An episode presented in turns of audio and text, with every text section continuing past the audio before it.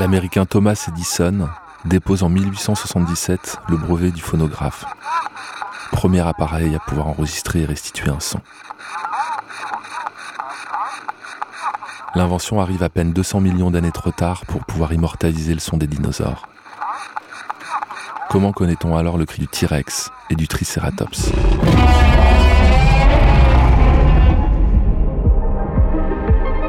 Bruit, c'est le podcast de Brut, où on explique les sons qui nous entourent et ceux qui nous dépassent.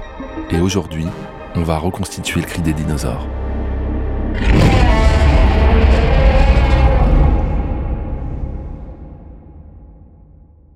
Prenons un rugissement de fauve. Ralentissons-le cinq fois.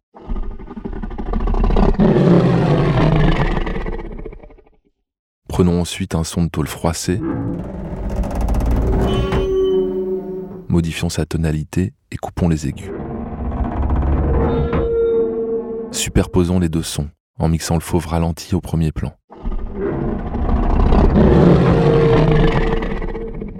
Bon, réalisé en 20 secondes comme ça, le résultat est plutôt approximatif. Mais c'est ce genre de méthode que perfectionnent depuis des décennies les ingénieurs du son hollywoodien pour inventer le cri des dinosaures, des dragons et toutes les grosses bestioles effrayantes à l'écran. Murray Spivak ralentissait déjà le rugissement de fauve pour le premier film de King Kong en 1933.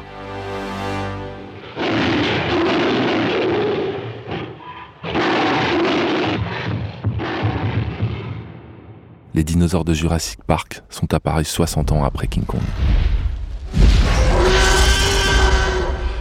Leur designer sonore, Gary Rydstrom, a utilisé les mêmes techniques de déformation de cris d'animaux, mais avec des outils digitaux de son époque.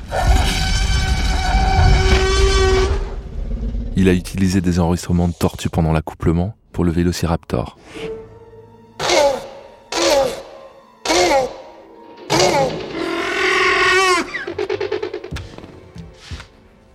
le barrissement d'un éléphanteau pour la scène du T-Rex qui attaque la voiture.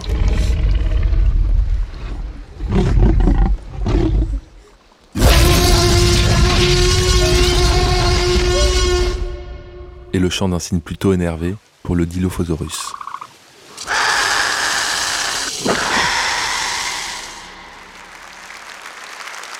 Gary Redstrom a bien mérité son Oscar pour ce travail unique dans l'histoire du cinéma même si tout cela est sans doute loin de la réalité.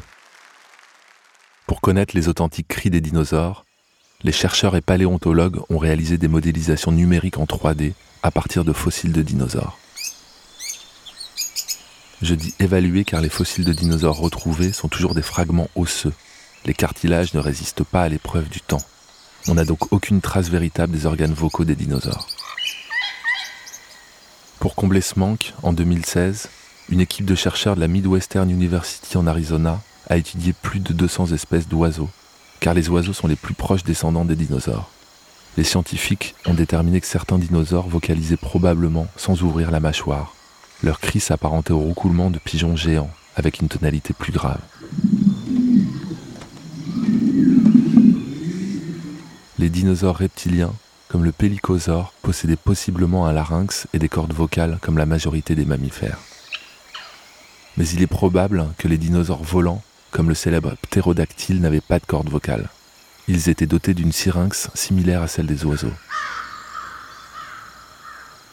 La syrinx est un organe situé tout au fond de sa gorge au croisement de la trachée des bronches. Le cartilage de ses parois est gonflé de grosses bulles qui vibrent au passage de l'air. C'est ainsi que les oiseaux peuvent chanter et que certains dinosaures pouvaient sans doute roucouler. Mais les certitudes sont maigres concernant les cris des dinosaures, et les scientifiques pourraient nous apporter des surprises dans les prochaines années.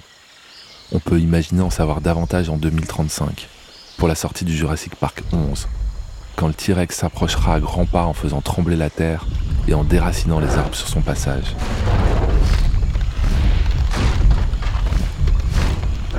Au moment d'ouvrir son énorme mâchoire terrifiante, le T-Rex poussera peut-être un nouveau cri surprenant.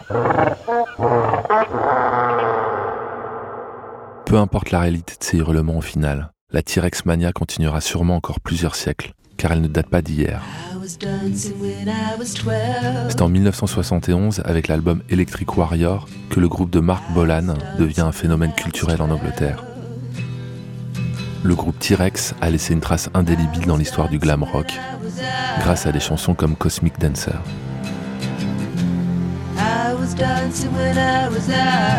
Le voici, le vrai son du T-Rex. Mais ça, c'est une toute autre histoire. Bruit est un podcast original de Brut, produit par Paradiso Media et écrit par Christophe Paillet et David Comeyas.